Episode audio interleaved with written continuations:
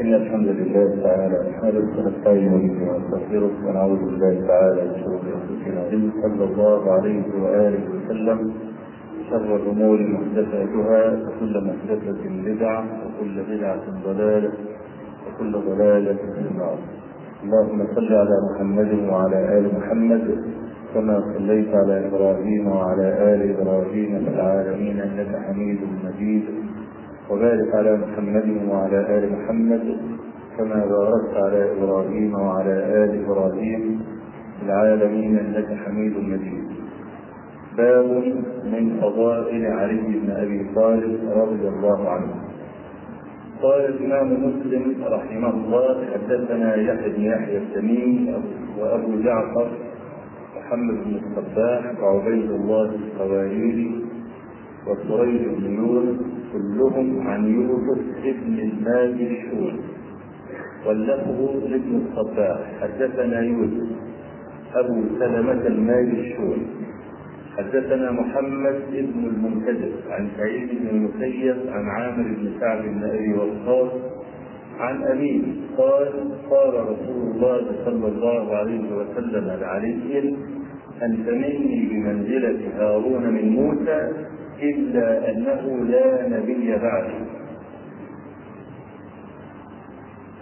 قال سعيد فأحببت أن أشافه بها سعدا فلقيت سعدا فحدثته بما حدثني عامر فقال أنا سمعته.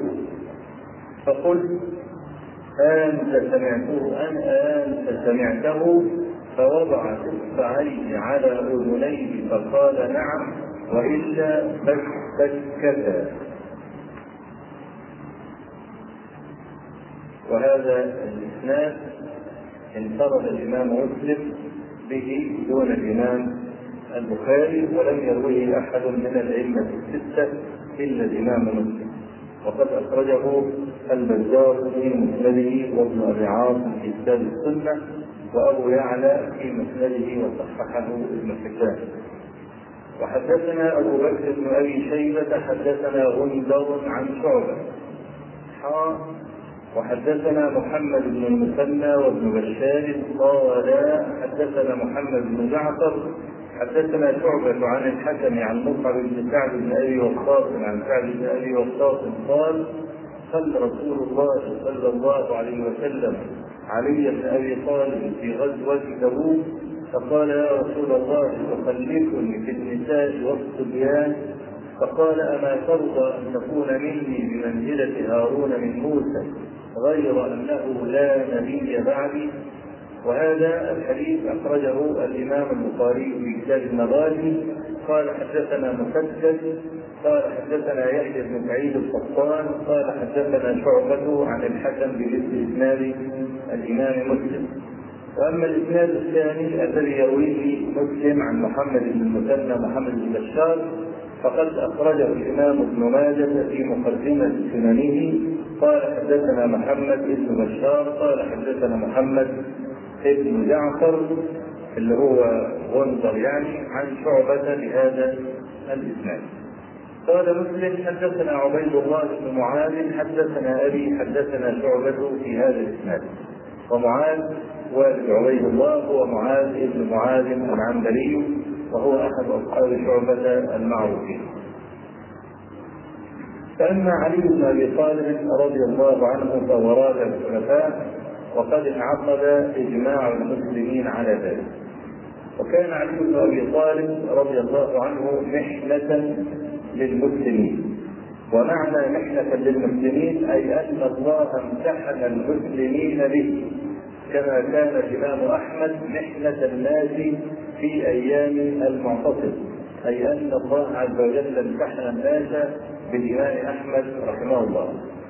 فانقسم المسلمون إلى فرقتين عظيمتين بخلاف أهل السنة لأن الناس جميعا كانوا على مذهب واحد قبل أن يقتل عثمان رضي الله عنه.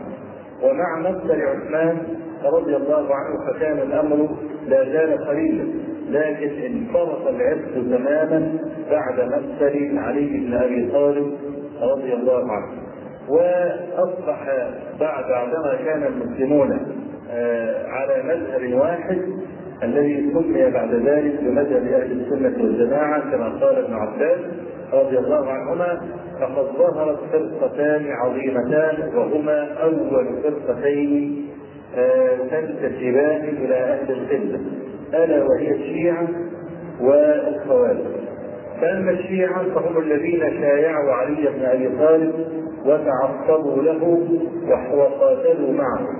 وأما الخوارج فهم الذين كفروا علي بن أبي طالب وألحقوا به جماعة من الصحابة بدعوى أنهم تركوا حكم الله تبارك وتعالى في قصه طويلة ذكرها الإمام النسائي رحمه الله في كتاب خصائص علي بن أبي طالب.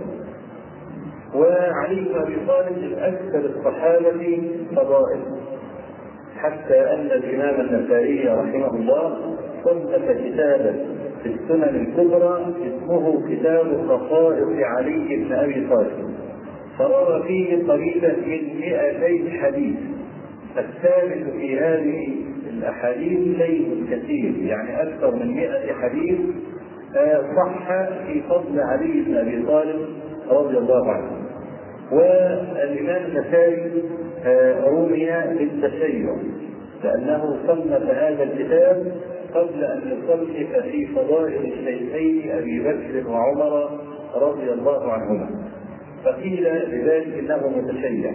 والواقع أن الإمام النسائي رحمه الله كسائر ائمه الحديث البخاري ومسلم والترمذي وابن ماجه والإمام أحمد كان إماما سلفيا سنيا ولم يكن متشيعا ولم يكن فيه ولا تشيع قليل والسبب في أنه صنف هذا الكتاب آه، سئل هو لماذا صنفت هذا الكتاب؟ قال دخلت دمشق والمنحرف عن علي كثير فصنفت هذا الكتاب رجاء أن يهديهم الله تعالى. وأرجو أن تستحضروا أن الشام هي معقل الأمويين أي الذين يتعصبون لمعاويه بن أبي سفيان رضي الله عنه والذين سموا بعد ذلك بالنواصب. والناصبي ضد الشيعي على طول. يعني كلاهما يبغض الآخر وكلاهما يسب الآخر. فالنواصب يتعصبون لمعاوية بن أبي سفيان غايه التعصب والشيعة يتعصبون لعلي بن أبي طالب رضي الله عنه غايه التعصب فدخل الإمام النسائي وحدث بفضائل علي في وسط المبغضين لعلي. وكان وكانت له نية صالحة. وهو أن يهديهم الله تبارك وتعالى فيعلمون أن عليا أن عليا أفضل من معاوية رضي الله عنه. ولا شك ولا ريب في هذا أبدا ولا حتى عند معاوية رضي الله عنه نفسه. أن معاوية ما كان يفضل عليا على نفسه الفضل أبدا. ولا أعتقد أن احدا له أدنى إلمام بسيرة الصحابيين الجليلين علي ومعاوية يقدم معاوية على علي. ابدا. بل علي يقدم على معاوية رضي الله عنه تقديما كثيرا. لكن الامام النسائي أراد إن هو يثبت من يعني هذا التعصب المخيف عند أولئك النواصب فصنف هذا الكتاب وقرأه عليه. وبعد أن انتهى من قراءة هذا الكتاب عليهم قال له قائل ألا تحدثنا بفضائل معاوية فقال النسائي ونظرته يبدو أنه كان مغتاظا من هذا الناصري قال وما أقول لك لا أشبع الله بطنه. فيشير إلى حديث رواه مسلم في حديث ابن عباس أن النبي صلى الله عليه وسلم قال لابن عباس ادع لي معاوية. وكان معاوية رضي الله عنه كاتبا للوحي. فقال له معاوية إنني اكل فأرسله مرة ثانية إليه فقال إنني اكل فقال النبي صلى الله عليه وسلم لا أشبع الله بطنا فهو يريد أن يقول يعني تريدون أن احدث بمثل هذا ايسرك يعني أن احدث بمثل هذا فكأنما أراد أن يقول أن هناك تفاوتا كبيرا بين الأحاديث القولية التي نص فيها النبي صلى الله عليه وسلم على فضل علي وبين الأحاديث التي فيها فضل منصوص مخصوص بمعاويه رضي الله عنه. فقد استدل البخاري رحمه الله على فضل معاوية بصحبته لرسول الله صلى الله عليه وسلم وأنه اختاره كاتبا للوحي ولا يكون كاتبا للوحي إلا رجلا أمين. فالحاصل بقى أن الشيعة الذين تعصبوا لعلي بن أبي طالب بكل أسف خذلوه في معاركه ويعني اتوا بحماقات لا آخر لها بحيث انني لما قرأت خبر الشعبي آه عامر شراحيل وهو يفاضل بين اليهود والشيعة ضربت كفا بكف لكثره المشابهة بينهما. أما حماقات هؤلاء الشيعة المتعصبين لعلم أبي طالب فهي كثيرة جدا. وقد ذكر ابن تيمية رحمه الله في مصنع من هذه السنة النبوية في الرد على الشيعة القدرية جزءا من هذه الحماقات منها مثلا أنهم يكرهون لفظا عشرة. رقم عشرة يكرهونه ليه؟ عشان العشرة المبشرين بالجنة.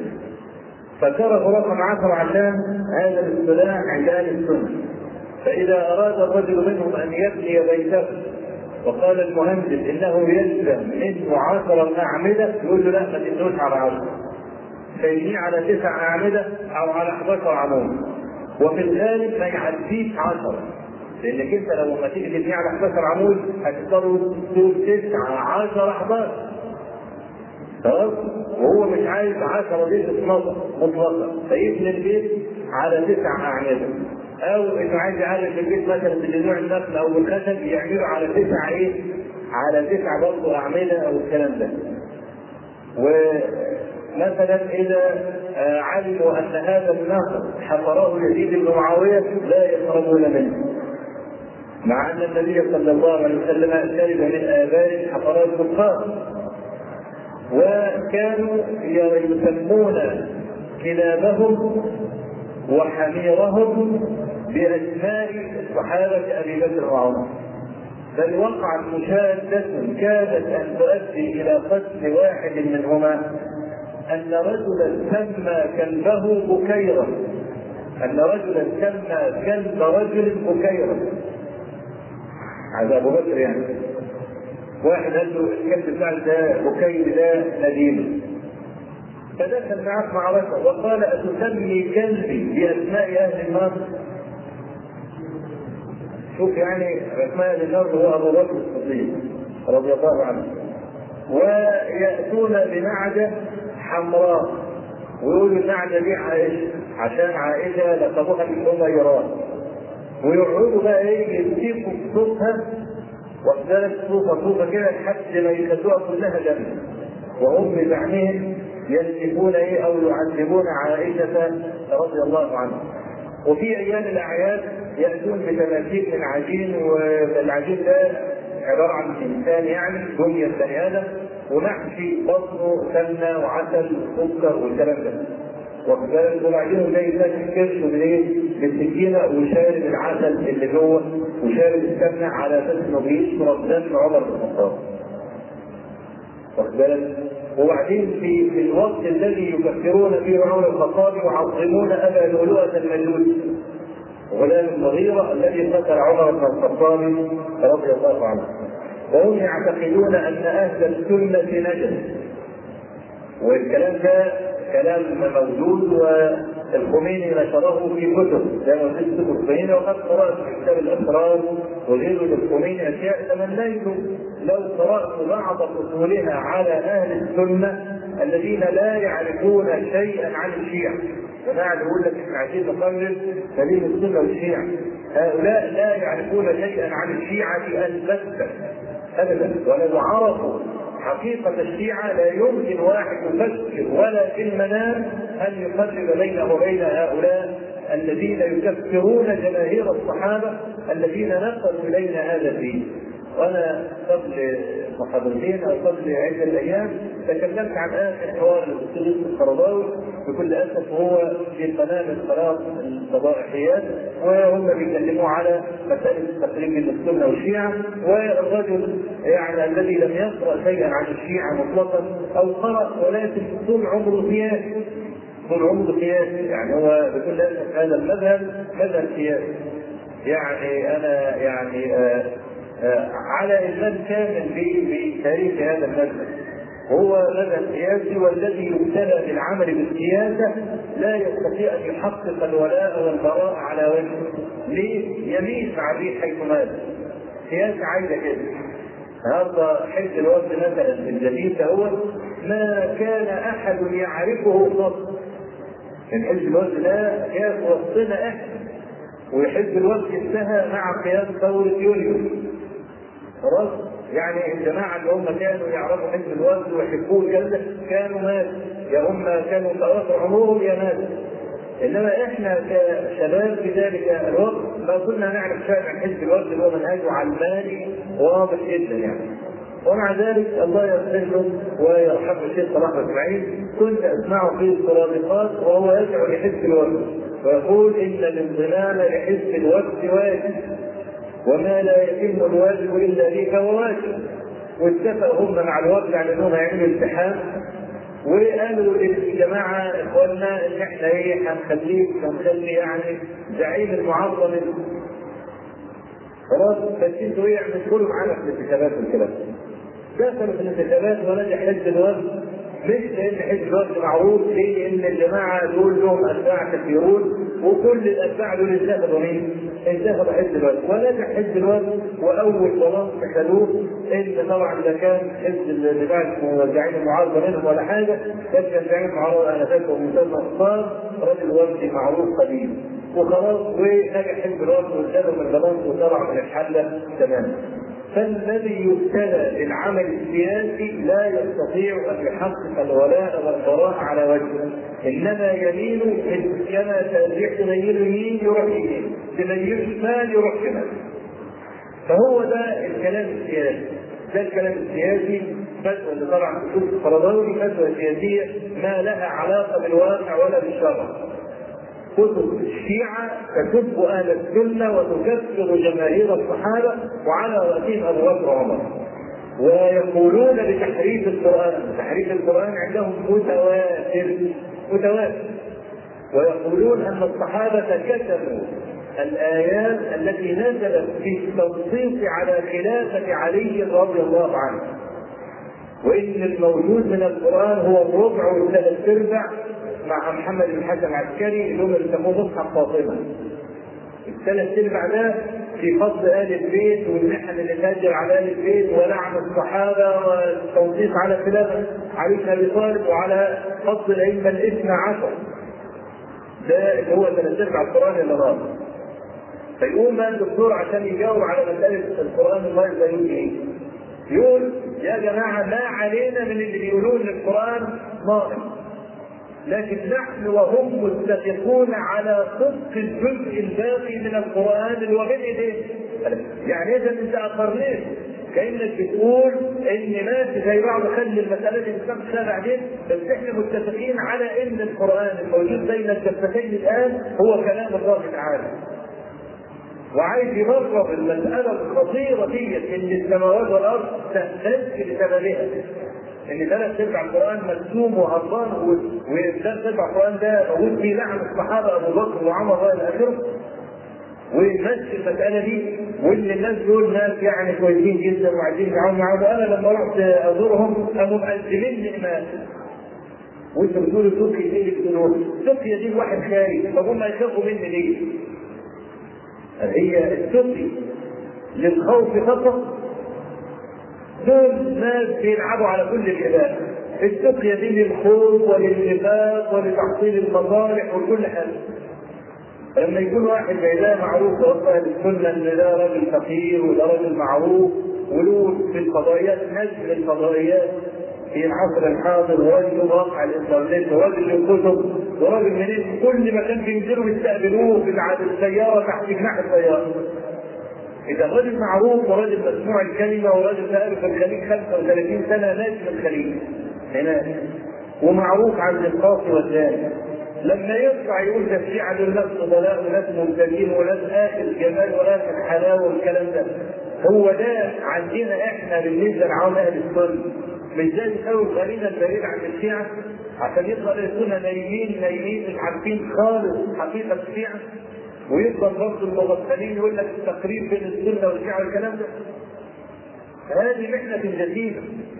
الشيعة دول جرى وأنا أحمد الله عز وجل والكلام ده قلته كتير جدا إن إحنا العلاقة الرسمية مقطوعة مع ايران وأسأل الله عز وجل أن تظل مقطوعة دائما.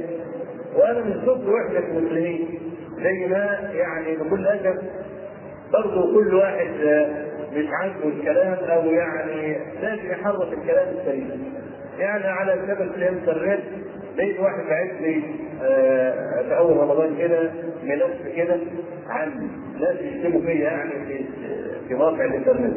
من ضمن الحاجات نقلوا عني كلام قلته في أول محنه الجزء هذا وإن كانت خطه في الجمعيه الشرعية.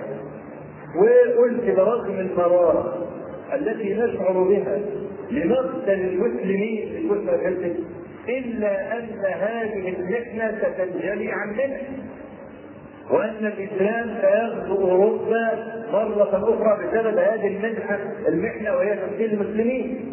وتكلمت بمنتهى الوضوح على المسألة. قلت إن يوغوسلافيا دي اللي منها المانيا وروسيا الكلام ده دي الشيوعيه أكلتها منذ أكثر من 70 عام. وقتل علماء الدين جميعا. وحصل نوع من نحو الإسلام نحوا كاملا وتزوج المسلمون من النصارى والنصارى من المسلمين. خلاص؟ وأصبح المسلمة ابنها متجوز من النصرانيه والولد ده المهم العملية اختلطت تماما حتى لم يعد المسلمون يعرفون أن النصارى كفار. تمام؟ أنا قلت بقى لو أن بعد ما اتفككت الشيوعية والبلاد المسلمين بعثت كتائب من العلماء الفضلاء إلى الاسلام فكان من جملة ما قالوه لهؤلاء إن النصارى كفار وإن هم العليين وإن الكلام ده هو كان هذا الدين بالكامل هيطرد العلماء دول كافر إيه وتعيش ده أخويا صمويل وأخويا حمد ده إحنا متجوزين من بعض وأنا عم الواد الفلاني وأنا خالي الواد الفلاني والكلام ليه فرقوا؟ إيه الكلام الفارغ اللي أنتم بتقولوه؟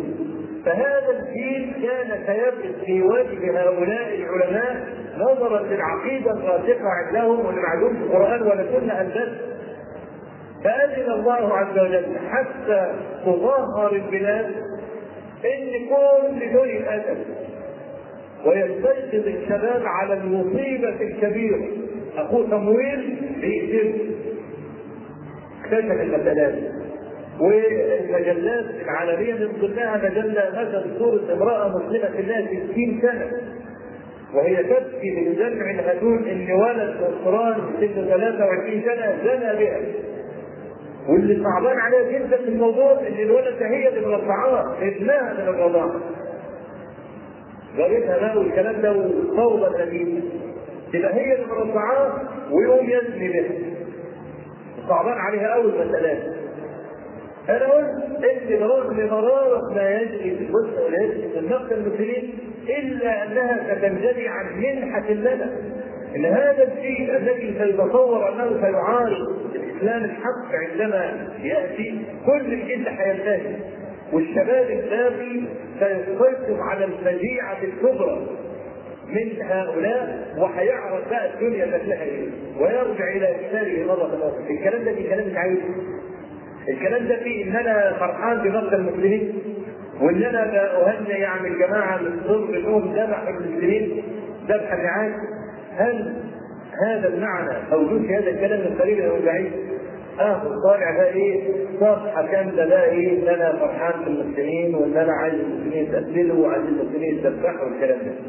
أنا برضه مش عايز حد يفهم غلط وأتصور إن أنا ما بحبش وحدة المسلمين. بس على أي شيء نجتمع على أي شيء نجتمع لا نجتمع إلا على الدين الحق لا نجتمع إلا على ما كان عليه رسول الله صلى الله عليه وسلم وأصحابه وأنا اجزم بل أحلف بالله وأرجو أن لا أكون حالدا ان لو في رجل من أهل السنة مش من الشيعة مسك مثلا والد الدكتور أو الدكتور نفسه وشتموا باقبح الالفاظ واتهموا بالزنا واتهموا بالدعاره ولعن والده واتهم ابوه بالدعاره واتهم الكلام ده وجاء قال له يلا نعمل بينه وبين التقارب إنه مش هيتقرب منه ولا يحط لي فيه فلما يجي واحد يسب أبا بكر مش يسب يكفر أبا بكر وعمر وسائر الصحابة الذين لا نمتلك في الدنيا شيئا غير هؤلاء. هو ده الدين الوحيد الكريم الذي نباهي الدنيا به. وإحنا منطلقين إلى الغاية عمالين نبص وننقل من أخلاقي وديني وتاريخي حتى تثبت قدامه يجي هؤلاء وبرضه نظام الفقه يقول لك أنا بكون بكر عمر. ابدا ما بتسكوش الحاجة انت راضي راضي الله عنه. هيلاقي حد رضي الله عنه وأرضاه. زي الجماعه النصراني يقول لك صلي على الناس أدري انت لو هو عايز أصلي عليه. مثلا فهي بالضبط المسألة اللي عايز أقول رضي الله عنه هقول رضي الله عنه. طالما ده يصرحك ويريحك هقول الكلام برضه نظام روحي وكل حاجة. فدول ناس نسأل الله عز وجل العافية.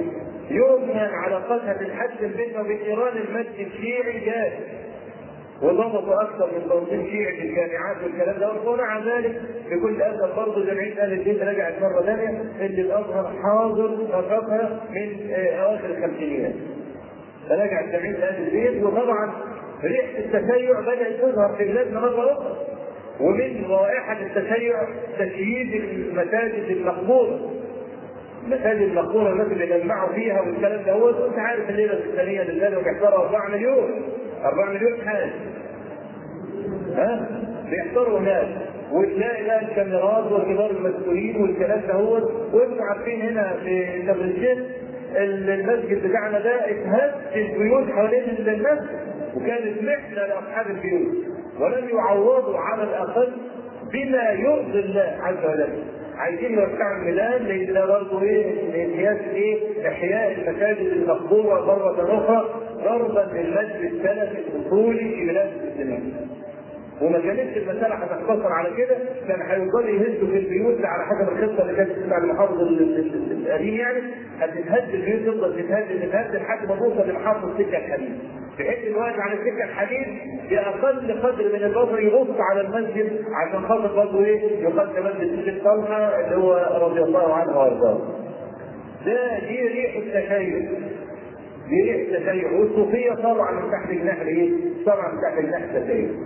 كل هذا بسبب إيه؟ الغلو في علي بن أبي طالب رضي الله عنه.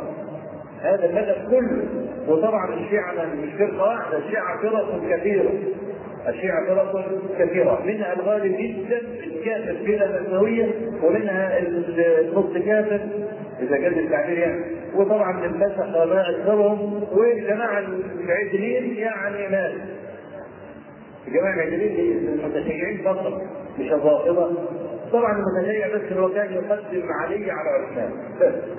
لكن الرد كان ابا بكر وعمر إنما الرافضة هم الذين يحبون أبا بكر وعمر. دول الرافضة. زي بتوع إيران. إيران كلهم إمامية الرافضة. إنما الشيعة بتوع زمان اللي يفتح الكتاب مثلا يقول لك إيه؟ يقول لك ثقة شيعي أو صدوق شيعي. ده الكلام ده كان أيام زمان. أيام شعبة بن الحجاج وأيام مالك وأيام أحمد بن حنبل لما كان معنى التشيع هو تقديم علي على عثمان. بس خلاص. إنما الرفض ده ما فيش حد من العلماء روى عن رافضي بمعنى الرفض اللي هو يسب ابا بكر ويا ريت الإخوة يشتروا كتاب من هذه السنة النبوية كالرد على الشيعه القدرية. من أنفع الكتب عامل زي الحسود تمشي الإسلام عامل زي الحدود وصنفه في حدود سنة 710 لما كان في مصر. هو جاء مصر سنة 705 وخرج منها سنة 712. يعني السبع سنوات اللي هو في الأرض كان منهم خمس سنوات من من السبع سنين دول وسنتين كده كان إيه كان يعني ينتقل من الإسكندرية إلى القاهرة.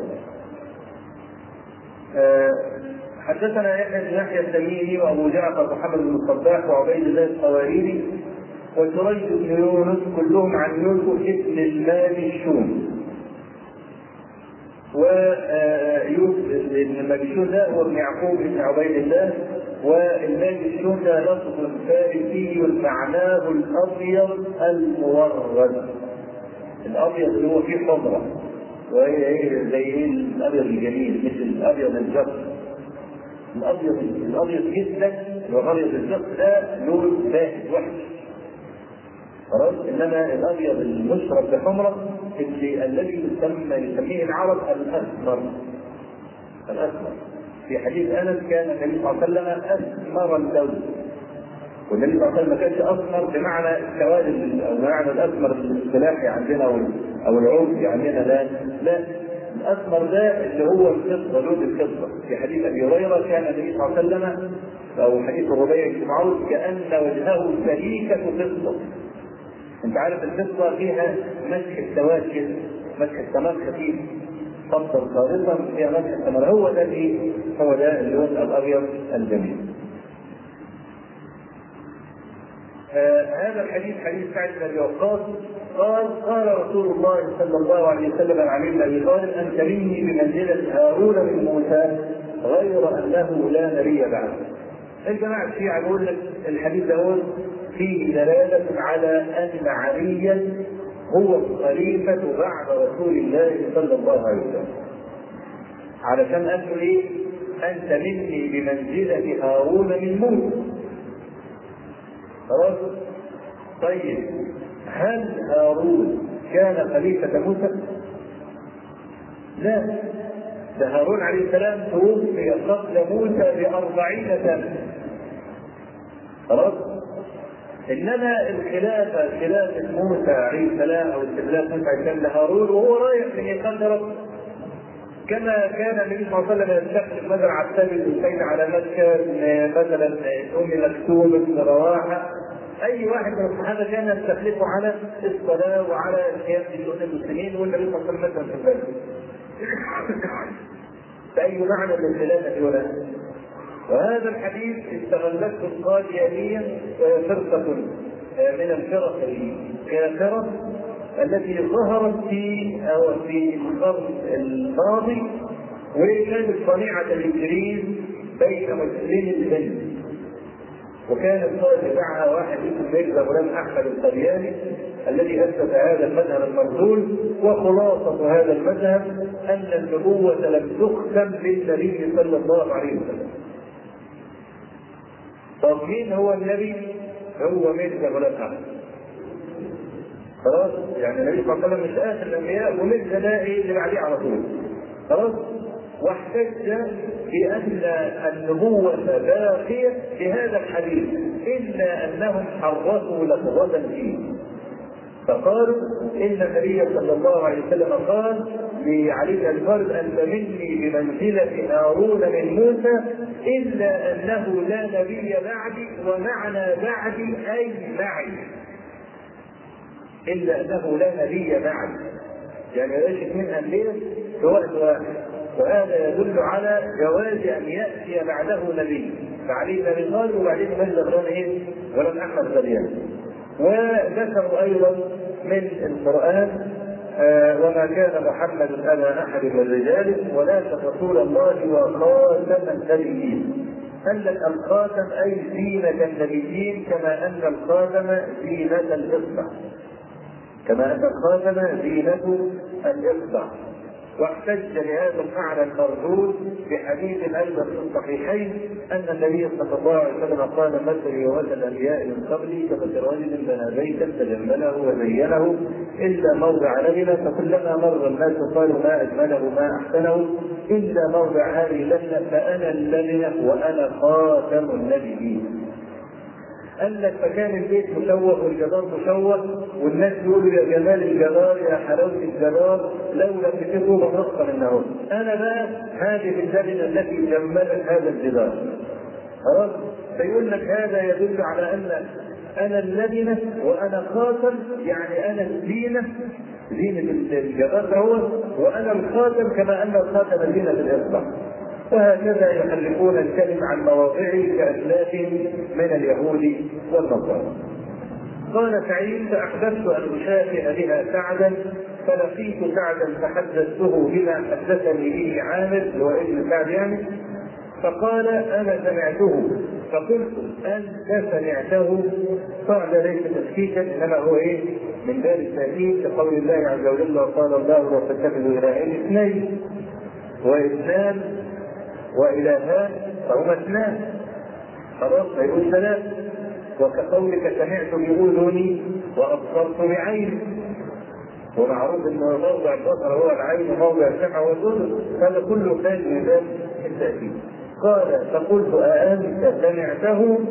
فوضع اصبعيه على أذنيه وقال نعم والا فاستسكتا استسكتا السك هو ضيق صراخ الأذن أو صغر الأذن.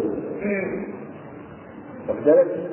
عشان كده إيه واحد يقول لك إيه؟ واحد يقول لك سك أو يقول لك أنا سكيت سكيته يعني واخد بالك؟ فالسك ده إيه؟